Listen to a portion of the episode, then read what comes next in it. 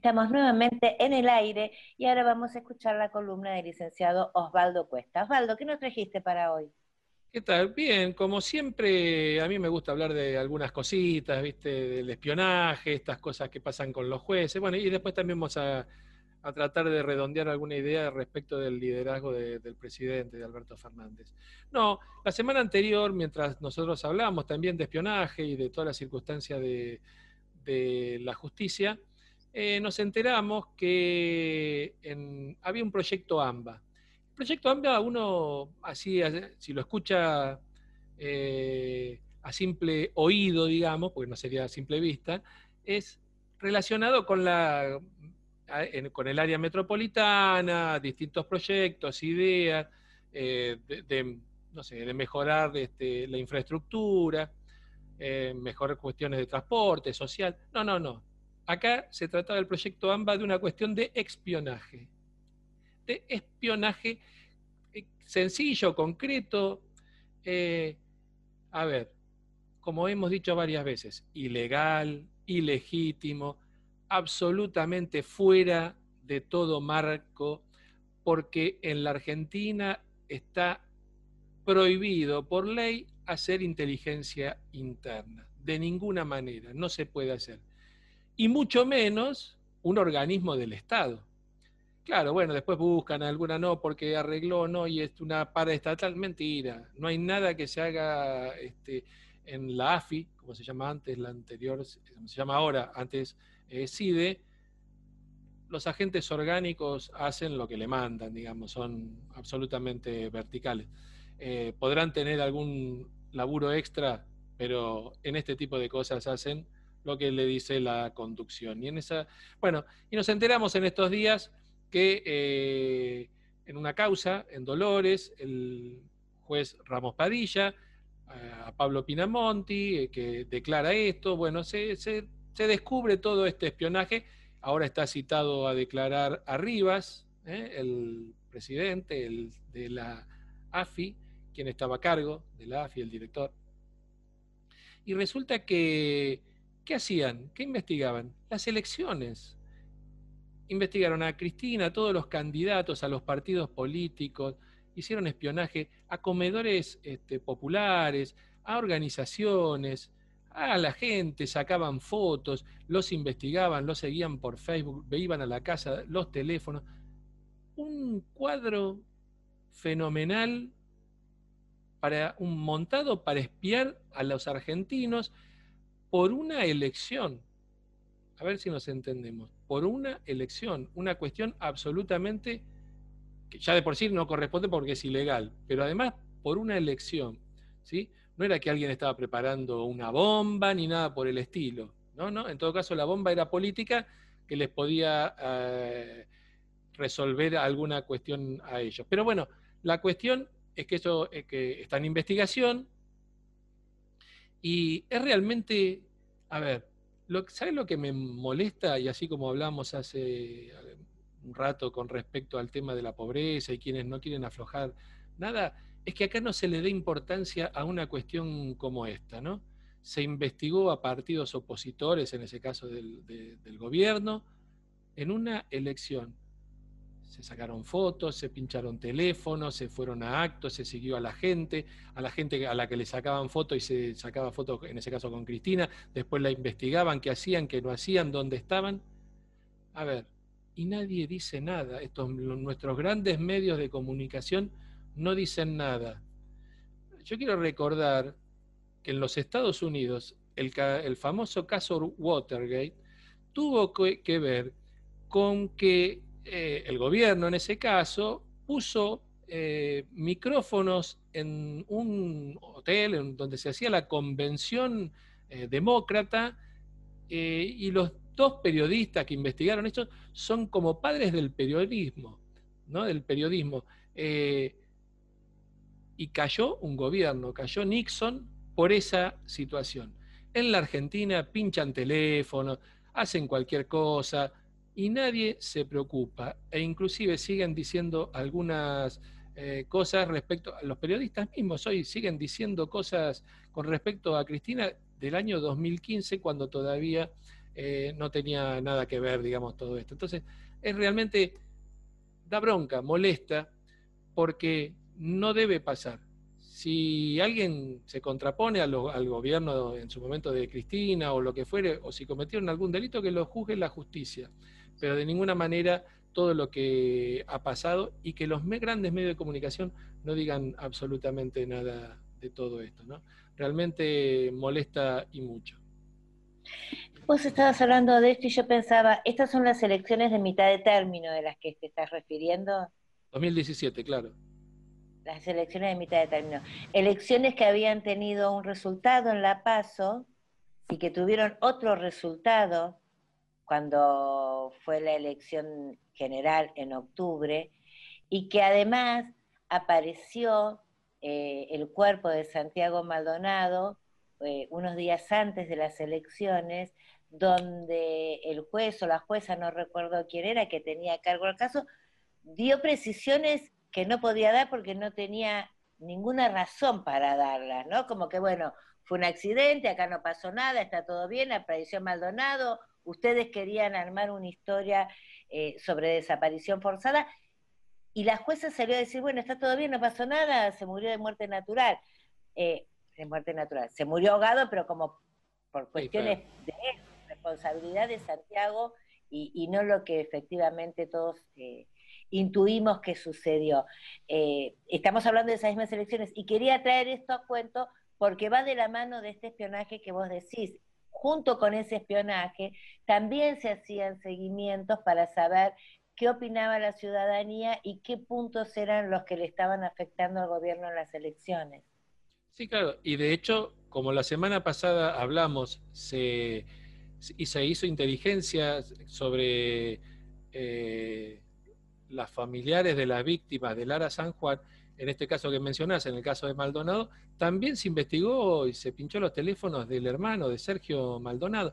Es una vergüenza todo lo que ha pasado en Argentina con respecto a este tipo de situaciones, que van más allá de la discusión o el debate eh, de ideas, eh, de cuestiones políticas o de hasta de ideología, digamos, porque esto no debe pasar, no está prohibido y no debe pasar de ninguna manera. Pero bueno, sin embargo, pasa. Y el punto es que la justicia no actúa como corresponde, porque así como no actúa la, la, AFIA en su momento, hizo cosas ilegales, también la justicia en todos los marcos apañó estas situaciones. Porque si una justicia no fuera adicta, no podría pasar esto, porque esto se sabe, todos intuíamos estas cuestiones. Realmente es así, las intuíamos. Pero por supuesto, como gente común, no tenemos los medios eh, para, investigar, pero sí la justicia, sí los fiscales, pero son parte de todo el mismo sistema. ¿Se entiende? Y, en, Mucho, y, es doloroso, es grave y doloroso, pero lo más grave eh, o lo más doloroso para mí es esto que vos planteabas, ¿no? Que nadie le dé trascendencia a, a, lo que esto representa institucionalmente, ¿no? Que los defensores de la República no se desgarren las vestiduras ante situaciones de esta índole. Pues fíjate, y ahí vamos para el segundo tema, que en estos días, el, martes, la Corte Suprema decidió eh, tomar el caso del persaltum de estos jueces Bruglia y Bertuzzi, ¿no? Castelli también, pero no está en el marco de ese, de ese persaltum, digamos, aunque sí en general, digamos, no, no que él la había pedido, lo pidió después, bueno, una situación formal por allí. Eh, finalmente la Corte tomó una decisión de tomar el caso absolutamente fuera de lugar. Eh, no, nos explayamos el viernes pasado con respecto a este, que se iban a encontrar en un brete porque cualquiera de las decisiones que tomara eh, iban a tener consecuencias. Me parece que tomaron una decisión este, en estos días política, eh, y cosa que no corresponde. La justicia no debe hacer política, la Corte Suprema, digamos, si bien es el ámbito más político del, Poder Judicial, no debe prestarse a la cuestión política, llamémosle partidaria, aunque es un poco más que partidaria este, en este caso. En realidad, toma un caso de unos jueces y no ha resuelto tienen casos por años, porque como la Corte no tiene plazos para expedirse, tiene casos por años. Quiero recordar un caso de una chica que hace poco, lamentablemente, se suicidó y estuvo 14 años presa hasta que la Corte dijo que no, que, era inocente, y ahí, digamos, la liberaron. No lo resistió esta chica y estando en libertad se suicidó. Tuvo la Corte muchísimos años un caso de un inocente preso y no lo resolvió.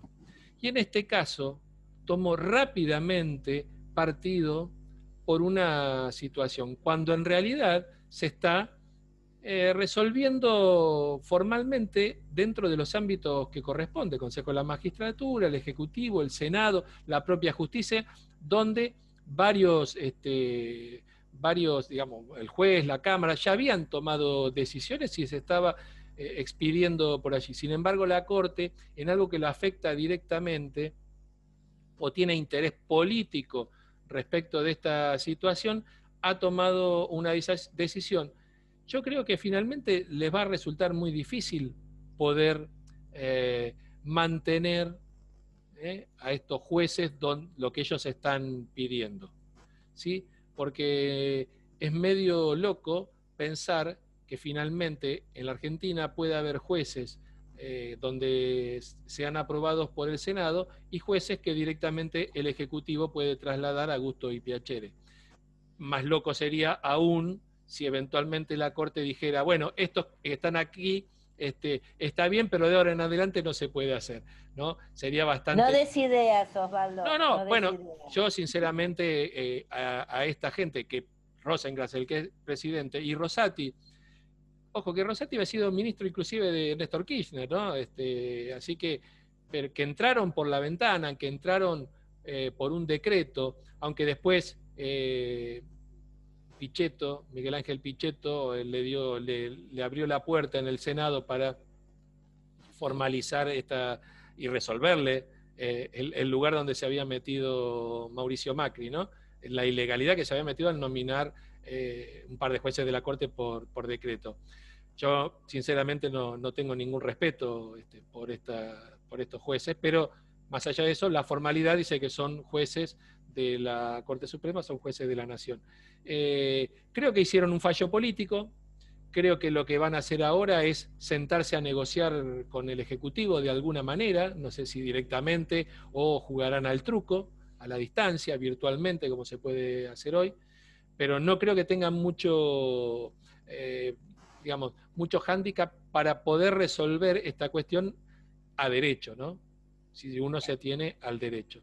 Así que veremos qué, sucede con todo esto. Yo creo que tomó una decisión política, es difícil, creo que genera, tomó partido por una postura, digamos. Eh, habrá que ver cómo sale de esa situación. Y no es bueno para la institucionalidad eh, argentina que pasen estas cosas. Eh, a ver, el, persaltum, que es la figura que se utiliza, se utilizó solamente dos veces desde que está legislado. Las dos veces precisamente fue para resolver problemas de la justicia. Es como que dicen, no, esta es mi casa y yo la manejo como quiero. ¿no? En el caso anterior fue por, ¿te acordás la reforma judicial que había planteado Cristina Kirchner? Y en este caso por estos jueces que fueron eh, promovidos, en definitiva, eh, a mano por eh, Mauricio Macri. Así que bueno, habrá que ver cómo sigue esta película. Eh, yo este, espero que por el bien de las instituciones, por el bien de la República, eh, traten de encontrarle la salida, la mejor salida posible, que es cumplir con la ley. Y es que los jueces, si no tienen la aprobación del Senado, si no tienen el acuerdo del Senado, no pueden ejercer. Eso es lo que dice nuestra Constitución.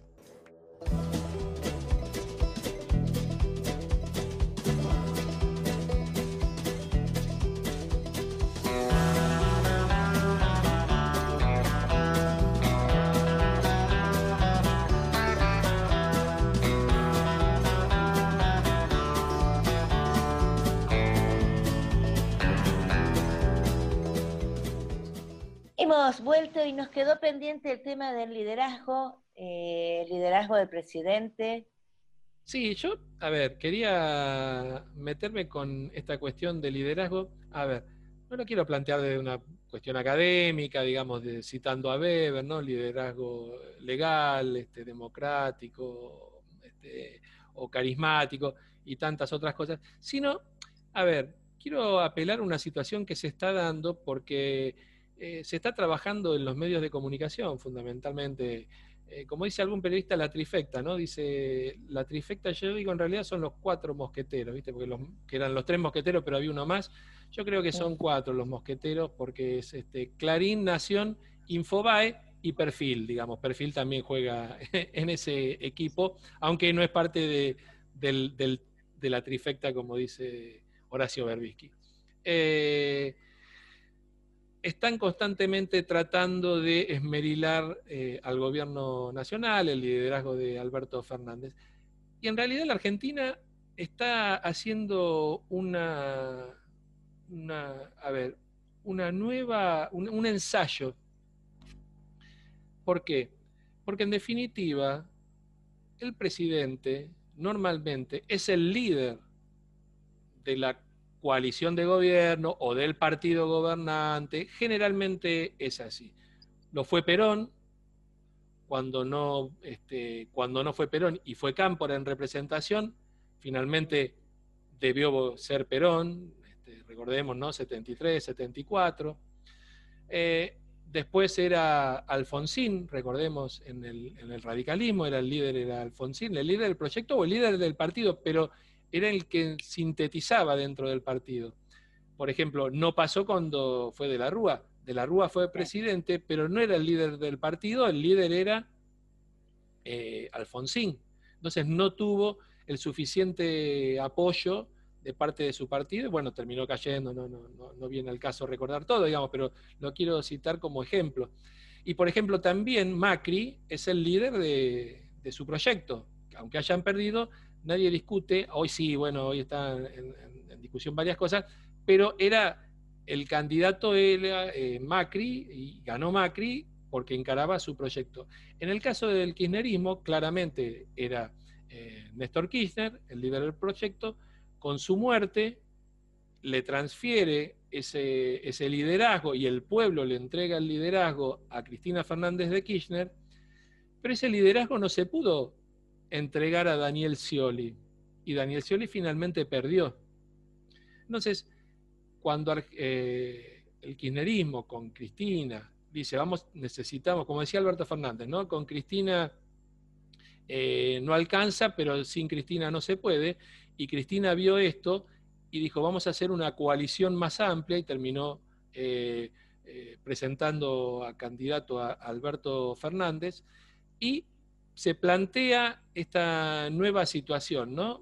Todavía es un ensayo en definitiva, a ver si puede, con una característica nueva, distinta, más dialoguista en el caso de Alberto, tratar de conformar un nuevo liderazgo de una coalición. Recordá cuando eh, Cristina Fernández, en el Día de la Asunción, en el festejo que se hace en la Plaza de Mayo, prácticamente ella se corre a un costado y le dice, acá tiene el pueblo, te presento, yo te transfiero o intento transferirte mi liderazgo, asumilo, tenelo, ejercelo y cumplile al pueblo. Es un poco la síntesis de las palabras de Cristina. Y ella como que se corre a un costado y le da esa, entre comillas, bendición. Bueno, las circunstancias, y como bien vos has hablado hace un rato, la pandemia y todo esto, generó algunas turbulencias en términos de, la imagen, ¿no? inclusive de Alberto, porque cuando asume y cuando además comienza a tomar decisiones respecto de la, del aislamiento, la pandemia y todo esto, la imagen de él subió mucho. Pero después, la prédica de los medios de comunicación, algunas cuestiones legales, empiezan a tratar de esmerilar todo esto porque no les conviene, no quieren que haya un líder encima con, de características eh, dialoguistas, ¿sí? Eh, eh, pavimentando esa grieta que, que tanto trabajaron para, para ensanchar. Si hay un líder que este, sobreponga, se superponga, digamos, a esa grieta es muy difícil porque puede eventualmente tomar decisiones que no nos gustan, como por ejemplo resolver las cuestiones con el Fondo Monetario, resolver las cuestiones del endeudamiento, resolver, llevar adelante políticas de, eh, digamos, de, una mejor redistribución de la riqueza y poder eventualmente hacer una mejora en la distribución en el sentido de que paguen más quienes más tienen, o sea, ser progresivo. Entonces, cuando empieza toda esa especie de esmerilamiento, tenemos un, digamos, una cierta caída de la imagen de Alberto. Sin embargo, sin embargo, continúa siendo alta. A nivel mundial está segundo en términos de representación, digamos, no, no, es que en el mundo estén hablando de Alberto Fernández, ¿no? Pero en imagen, primero está Merkel y después está Alberto Fernández. En términos de imagen positiva frente a sus pueblos, ¿sí? No entre, entre todos, no hay un, eh, un ranking mundial en ese sentido, sino en cada uno de los países las encuestas marcan esta situación.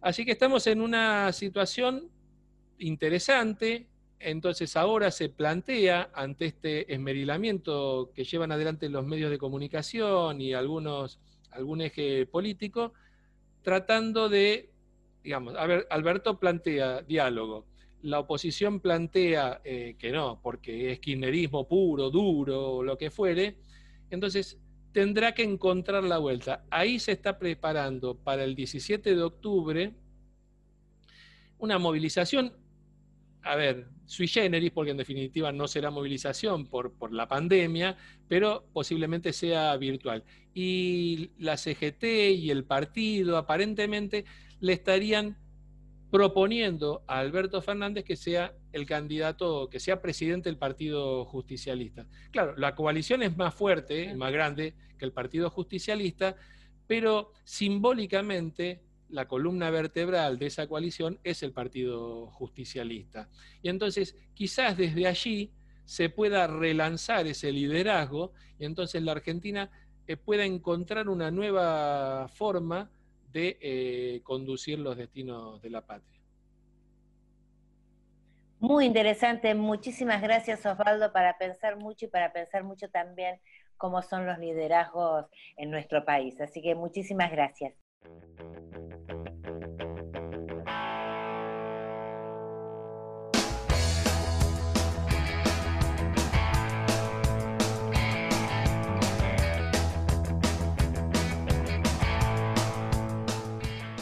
Interesante esto que traías, Osvaldo, de los liderazgos y, me quedé pensando porque una cosa es lo que uno estudia sobre liderazgo y otra cosa es cuando después lo ve en la práctica y cómo se van implementando.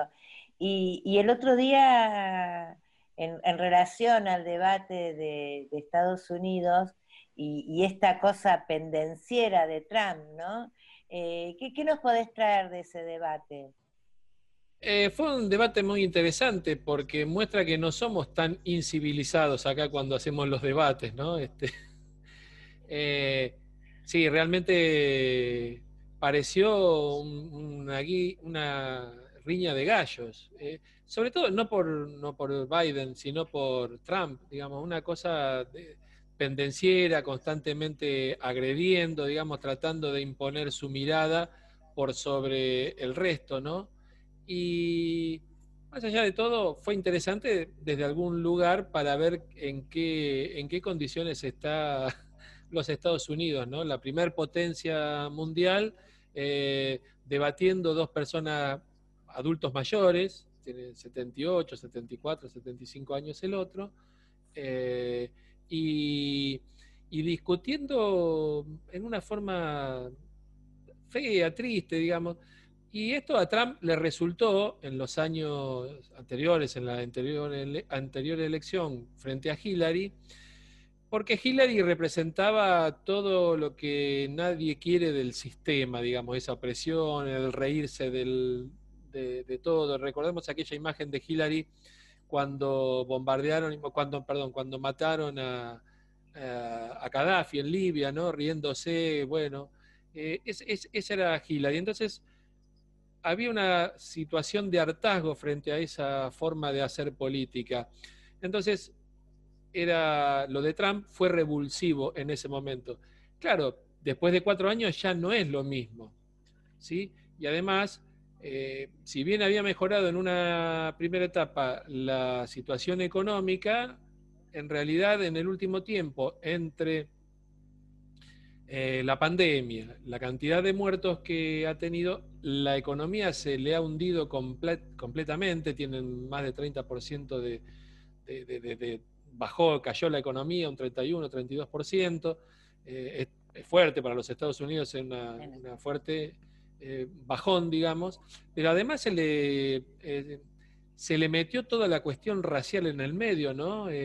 todas las movilizaciones, y, muchas eh, cuestiones, digamos, que no están resueltas. Y aquello que le sirvió para romper la lógica en la elección anterior no parece ser, es como que ahora ya está, digamos, ya está, rompió en su momento, en este momento me parece que es más de lo mismo y la gente me está necesitando otra cuestión. Claro, enfrente tiene a una figura que es muy híbrida como Biden, entonces eh, tampoco resulta un líder atractivo Biden.